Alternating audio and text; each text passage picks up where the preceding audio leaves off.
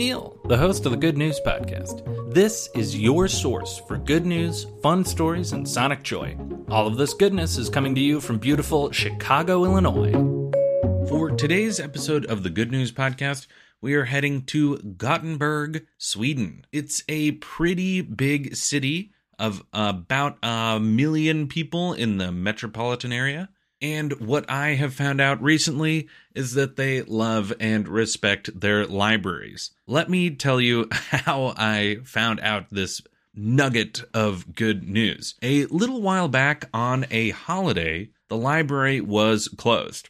However, it would appear that someone forgot to lock the doors to the city library. Which, between you and me, if you've ever been in charge of locking a door and you forget to do it, this gives me a very high level of anxiety. But if I were a librarian in Gothenburg, it apparently isn't a huge concern. Library patrons went in noticed that it seemed a little bit empty, but went about their traditional library activities, reading newspapers, reading books, and just generally appreciating the library as a totally awesome place to spend the afternoon. Anna Karen Elf, awesome name, is a librarian who works at the city library. She was passing by on her day off and noticed that people were in the library when they shouldn't be.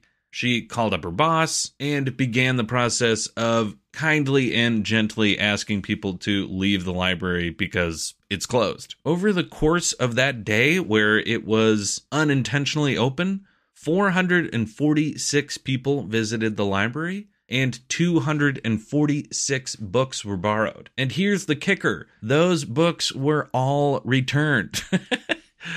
if you'd been planning a grand library heist, this would have been the perfect opportunity. But it looks like we've got a city full of library lovers. The Göteborg Posten, the local newspaper, interviewed Arvid Jedenius, who was one of those patrons. He's quoted as saying, It felt good that everyone behaved just as usual.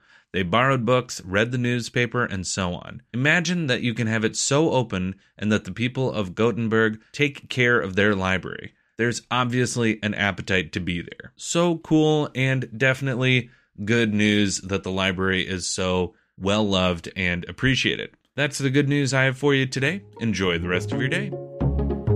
Thanks for listening. If you've got good news or an idea for the show, amazing. Send an email to hello at thegoodnewspodcast.fm. While you're at it, follow us on Twitter at the Good News Pod. If you love the show, think about supporting our Patreon or reviewing us wherever you're getting this podcast from. Both are great. The music you hear on the show is from Poddington Bear.